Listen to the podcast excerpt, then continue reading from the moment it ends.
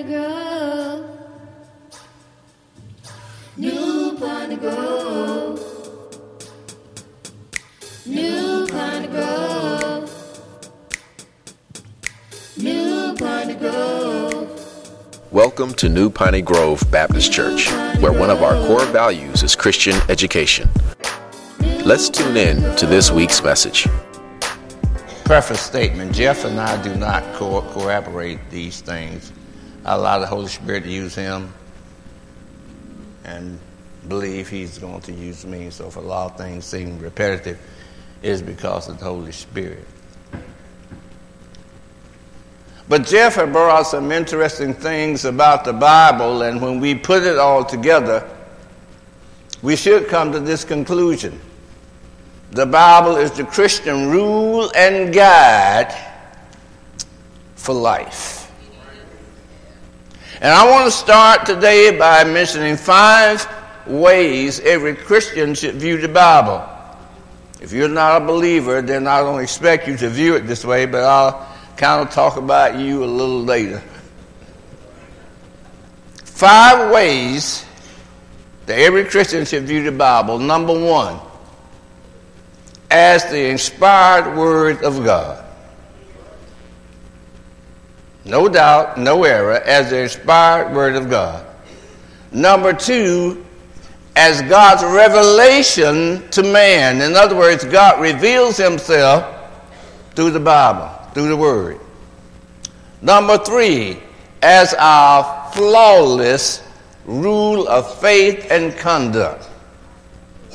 You want to know how you should act as a Christian? You get in the Bible. It also tells you how the world acts, and we'll get into that later on. Number four, as superior to conscience and reason. Jeff gave a good example by some people uh, love their brothers and others eat them, you know, but but it's superior to sometimes what you think, what you read, what it, in other words, sometimes the word God don't make sense. A good example that is tithing. I don't understand it, I just live it, and I know it's true. But number five, every Christian should view the Bible as our final authority. Final authority. Our English word authority implies the right and the power to enforce. The right and the power to enforce. Sergeant Grace just walked in. He's in uniform. He has a, a, a patch that says he's a part of the Bibb County Law Enforcement. That uniform and that shield he wears shows us he has the right to do something, and he got a Glock 40 on his side to enforce it if you don't. But the Greek word is interesting exousia. Now, the reason I want to bring out that Greek word exousia because we get our word executive from that word. Executive, someone who sits in a position of power and authority. But exousia is, is, is recorded 32 times in the King James Version of the Bible as authority. Other time it's translated as power, but 32 times is authority.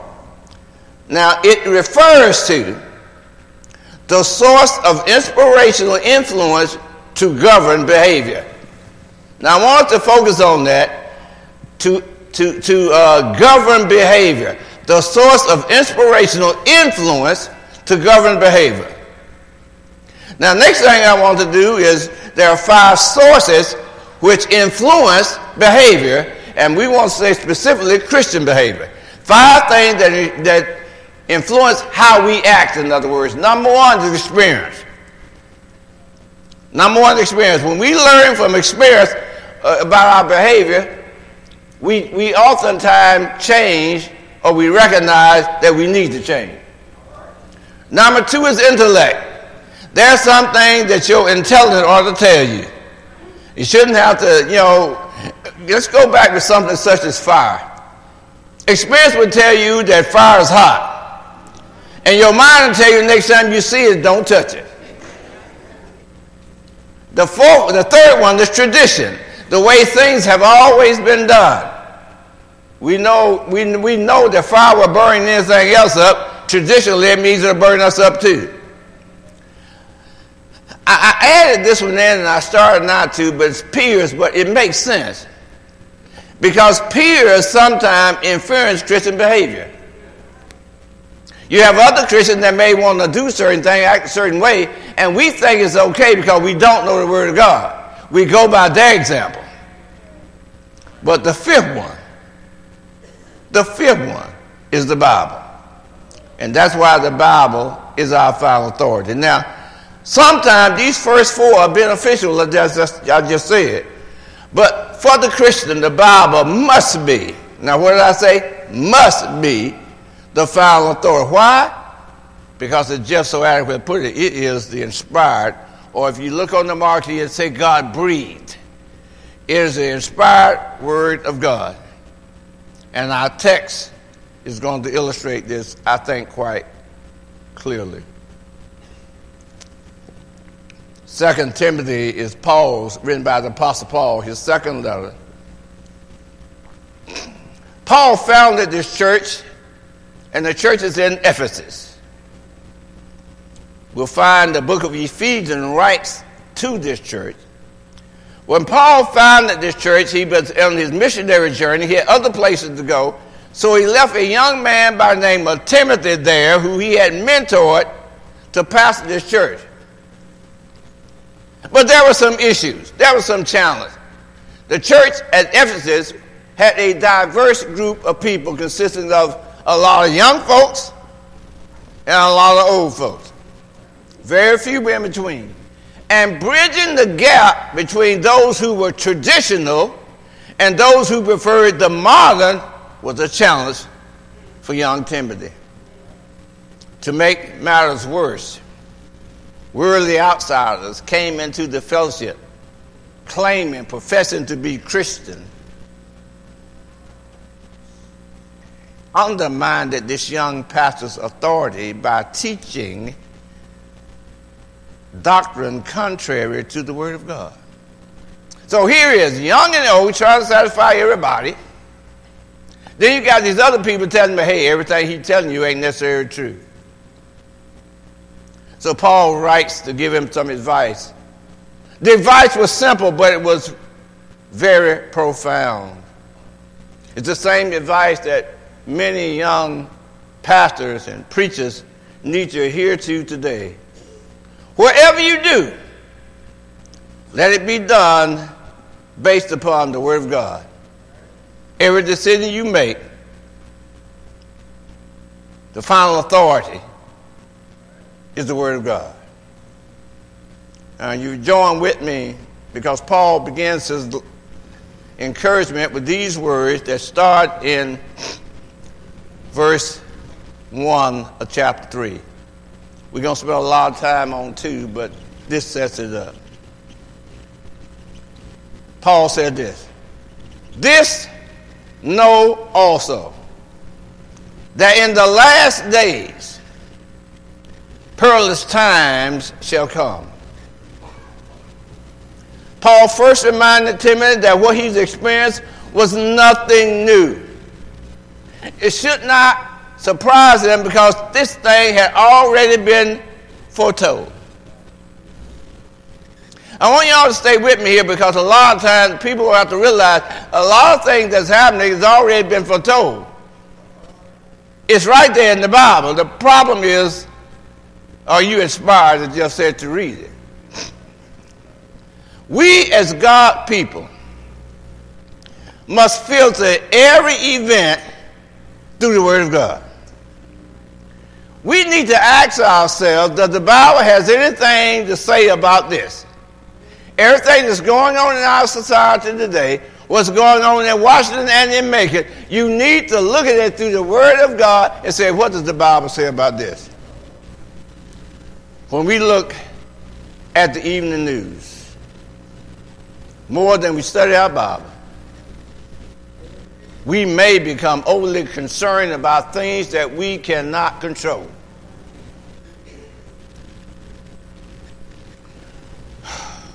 Y'all ready? Because here we go. Verses 2 through 5, chapter 3 of 2 Timothy. Try to remember that right now. For men shall be lovers of their own selves, covetous, boastful, proud, blasphemers, disobedient to parents, unthankful, unholy, without natural affection, truth breakers, false accusers, incontinent, fierce, despisers of those that are good, traitors, heady, high minded, lovers of pleasure more than lovers of God. And then he said there's having a form of godliness, but denying the power thereof. From such, Timothy, turn away. In other words, turn away, put it in that place. Paul addresses an issue of moral depravity, of moral corrosion. And the cause of this decay is a corrupt viewpoint of the Word of God. Now, I want y'all to bear with me now because Paul lists 19 characteristics of a worldly mindset. He said, in the last days, this is going to happen. And tell me if you can't see this is now. Number one, lovers of themselves. And I'm going to give you the, the, the essence of these words in the original language. Lovers of themselves, self centered, egotistical, self only concerned. Number two, covetous. More than lovers of money, those who obsessed by money and will do anything to get it and keep it. Three, boastful, bragging on their own ability, which is not factual, of their own ability, which is false. Jeff gave an example this morning. Uh, he was saying about being 6'2 and 250 pounds. Now, he was just giving the example of that because he ain't 6'2 not even 200 pounds. But sometimes people will be bragging on themselves about stuff that ain't true. I remember this when I was in the military, this guy, he, he must thought he was good looking because every time a woman looked at him, he'd say, She wants me. But if you looked at him, you find out, I mean, he, five, he about 5'2 and weighed 300 pounds. Don't nobody want him, including his mama. But he had a false sense of what he thought he was. But he was bragging on himself. Now, there's a difference between boastful and proud. Proud, number four, is believing that you are above others. In other words, you ain't as good as me. Having that attitude, superiority attitude. And blasphemers, a lot of times we see blasphemy, we always think about it's of God. But listen to this. Blasphemer means using abusive language and insulting words toward others. And a lot of times you don't realize sometimes words that we use toward others are abusive. From you skinny to you fat, both of those words are abusive. Oh, here we go now. Number six, disobedient to parents. This is more than a lack of respect. It's a lack of gratitude for benefit received. I know some of you have heard the record uh, No Charge. I think it's by uh, Caesar. This is the attitude of a child that think the parents owe them something. And when the pastor give them something, and when the parents give them something, they ain't grateful. They don't know how to say thank you. And then when that same parent don't work hard, put them through college, they put that parent in a nursing home. Y'all know what I'm talking about. Number seven is unthankful. It means being ungrateful, not appreciated for a gift received. I've discovered something because a lot of times my wife and I are givers, love giving stuff. There's a difference between thank you and thank you some people know the word, but they don't know how to give thanks. Unholy. The Greek word here simply means wicked.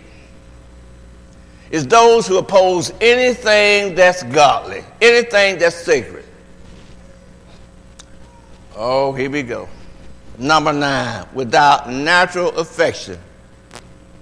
I use the King James because some of those other translations want to dance around this.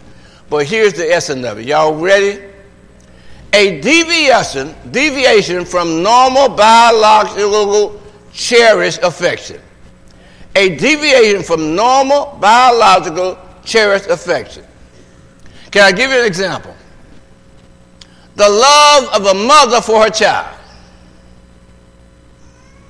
The love of a child for a mother. The love of a man for a woman. Or a woman for a man. See, both homosexuality and fornication are sin. But one of them is unnatural. It's natural for a man to be attracted to a woman even if it ain't his.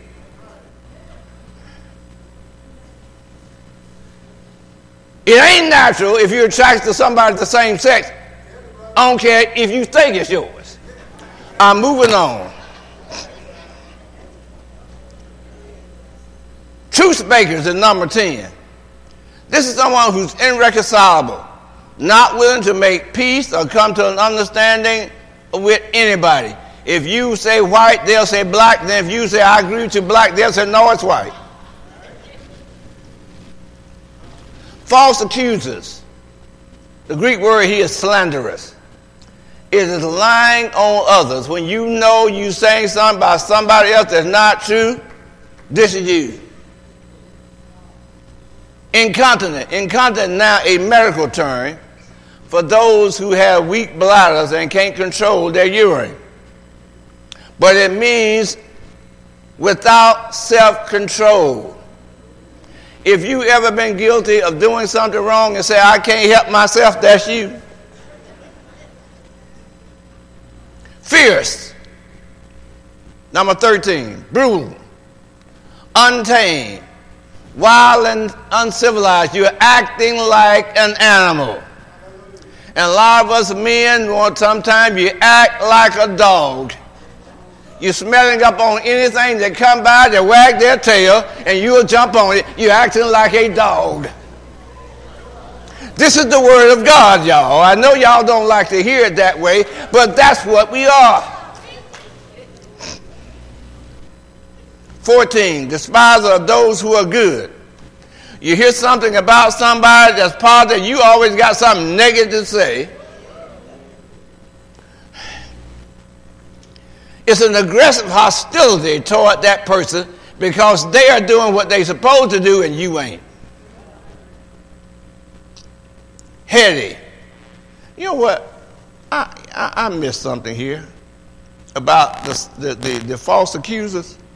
The word that's translated that is diabolos. That's the devil. We talked about that in Sunday school. If you got a spirit of lying on folks, you're right in the devil's spirit. Let me go back down here where I'm supposed to be. Number 15, traitors. Treacherous. That's someone who betrays a trust.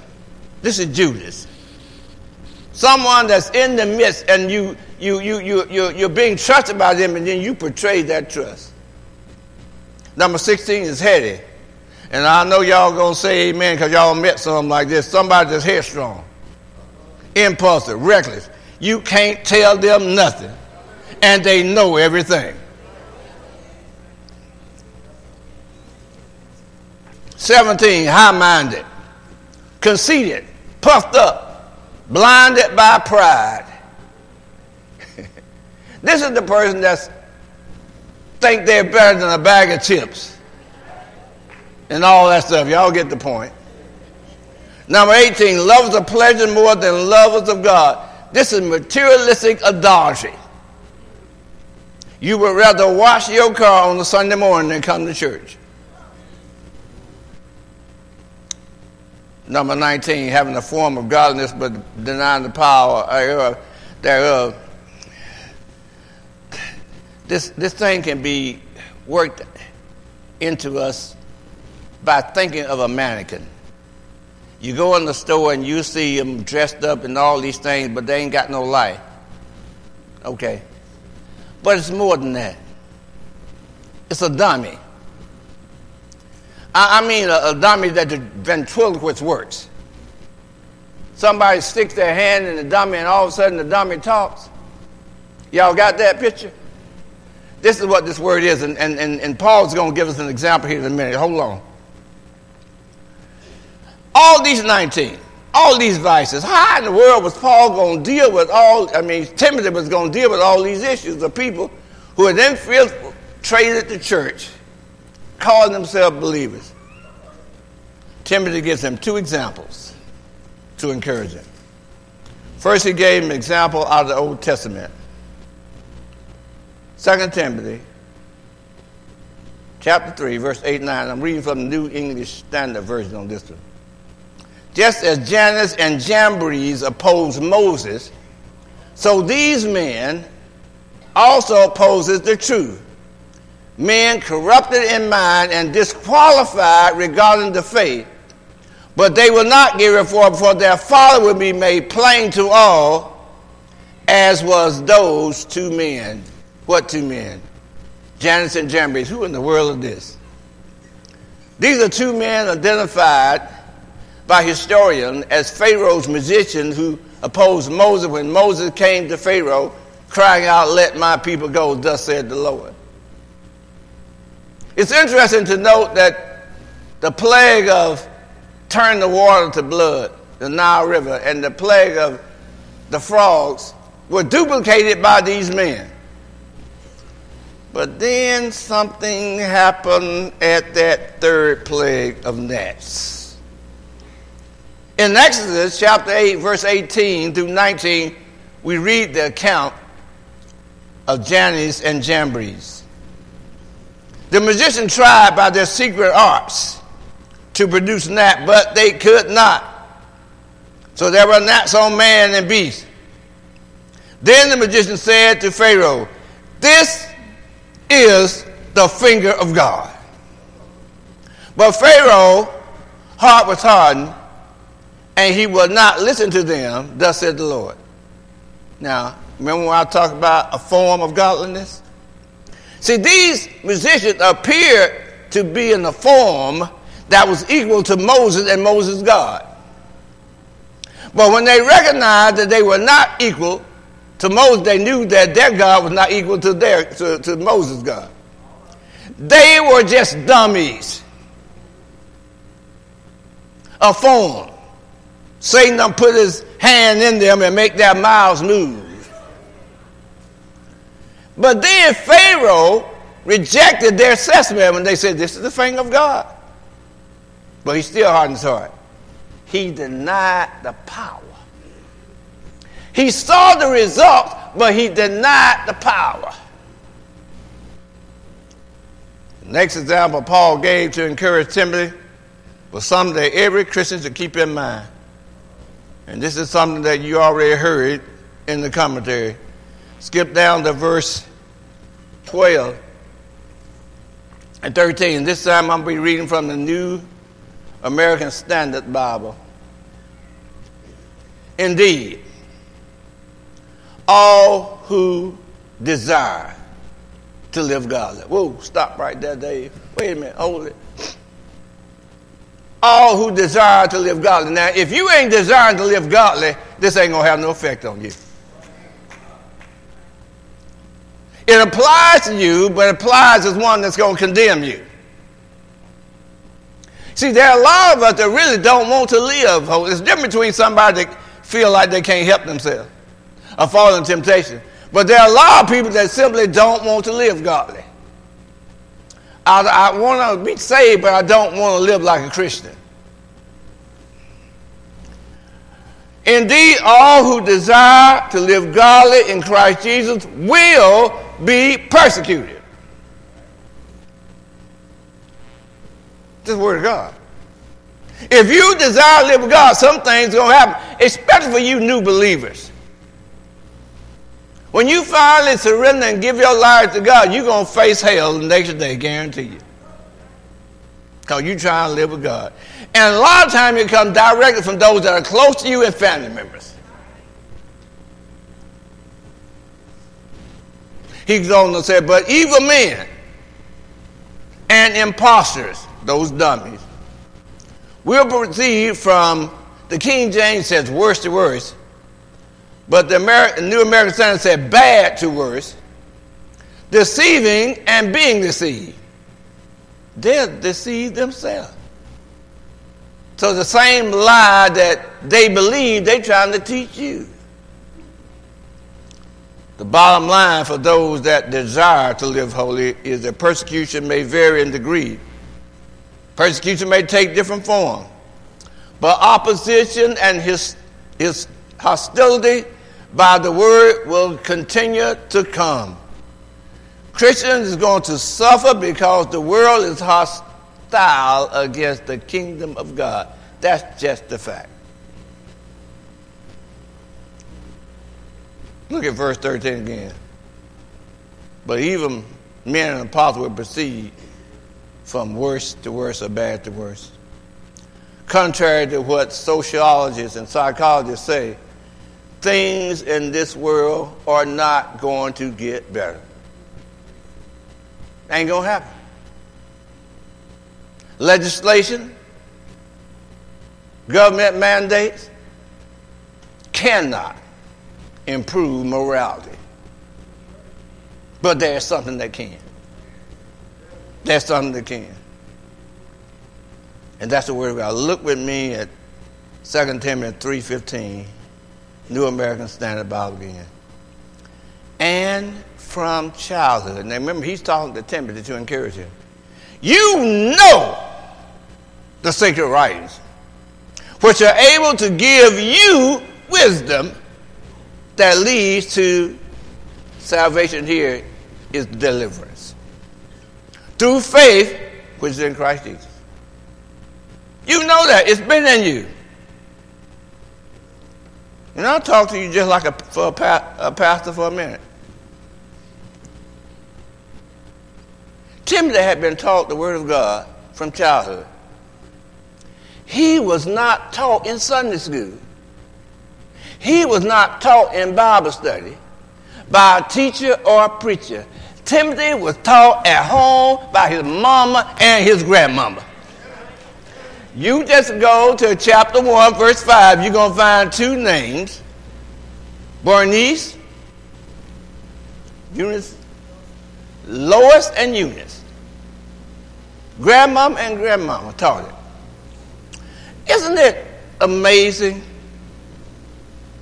that parents can teach their children the basic things they need to be successful in life? Even those in the hood will teach them how to be streetwise. But when it comes to teaching them about God, we won't leave it up to the church. We won't leave it up to everybody else, but we don't teach them at home. And the reason that they ain't teaching at home because they don't know it themselves. That's why we need to get young people back into the church. But it needs to be the fact that when they have their own youngins, they can teach them what they learned in church. Because they ain't coming to church now.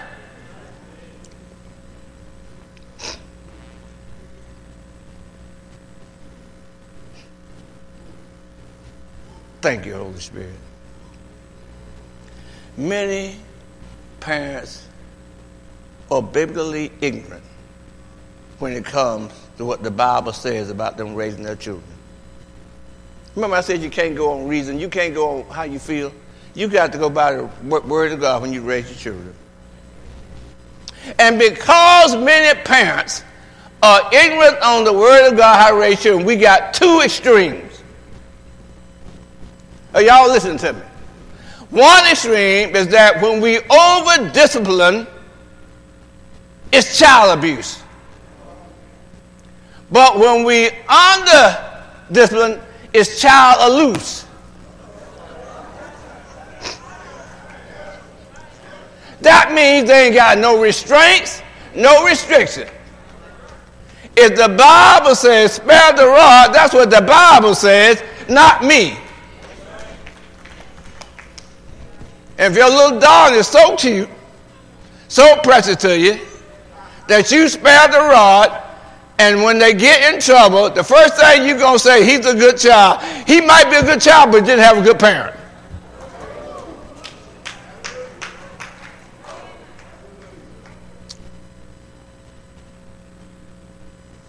Been there. When I was involved in prison ministry, had a young man that was on national news for killing someone. As we began to talk and minister the Word of God, he shot me with something. He said, I hate my daddy.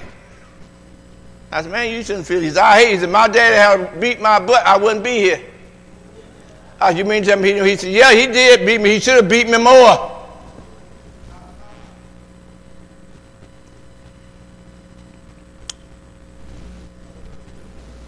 This is not a repeat. I probably had this long ago. Child raising should not be based on feeling. The Bible final authority. Not Dr. Ruth, not Dr. Phil, nor Dr. Oz. Why? Paul tells in verse 16 all scriptures is inspired by God and is profitable. The word profitable means it's advantageous. For what? For teaching, for reproof, for correction, for training in righteousness. For purpose, for the inspired word of God is listed by Paul here. Number one, teaching or doctrine. It means to give how to instructions. How do they do anything? And it's best done by example. You can't tell them not to lie. And you lie. Number two, reproof or rebuke. To chase in order to correct. The idea here is to present evidence that will convict. And that includes allowing them to suffer the consequences of their action. Number three, correct. This Greek word means to straighten out that which is crooked. For those that used to work with a hammer and nail, you pull a nail out, the nail sometimes is crooked. You can use that nail again, Harry, if you straighten it out. But how do you straighten that nail out? You got to put that hammer to it. Fred said, beat it. But once you straighten that nail out and you hit it right, it'll go in and hold where it's supposed to hold. The last one training in righteousness. This is giving them guidance in the ways of God. It is mainly for new babes in Christ and children. You train them early on what's right and what's wrong. And you can't let the TV train them because the TV is not the Word of God. Now, now, now, now, what's the benefits of these four? Paul tells us in our last verse. So that the man, generic, or woman, of God may be adequately equipped for every good word. For you ladies and, and, and, and that's going back, you too, Brother Grant, my job has been, as well as your parents, to try to equip you for what you're going to face out there. Because you're going to face it. And like me, you're going to fall. You just have to learn that. Dust yourself off. Get back up. For us to become mature believers in Christ Jesus, we must believe, number one, that the Bible is the Word of God, inspired for rules of, and guide in all situations, and it's our final authority. So I look back over my life, I've been guilty probably of most of those 19 characteristics. But it was the Word of God that changed me. I'm doing uh, a class in Christian counseling, and there's a term called nouthetic, which comes from the Greek word to admonish. And that's the name of the Christian counseling that they have, nouthetic. It involves three phases of three ways to use God's word. Number one, to confront. Number two, concern. And number three, change. My conversion didn't follow exactly like that, but it went like this. Out of loving concern for my salvation, my wife began to pray. And I began to see a change in her life. But I was confronted by the Word of God in two watch night services. The first service, I heard a message from John 3 7 said, You must be born again. A year later, I was overseas at the time, I was coming home, went to another watch night service. Heard another message from Luke 249, Doc. That says it's time to get about your father's business. And that should, both of those changed my life. One led me to salvation, and one led me to ministry. Everyone here is born into sin. That's the word of God. You were born with that nature. The second nature to you, the sin. But you must be born again to combat that nature. And if you have surrendered your life to Jesus, then you are saved. But it's time to get about your father's business. It's time. New year, it's time. Some of you know it's time for you to start doing something. Some of you know it's time for you to give your life to Christ. Stand with me now.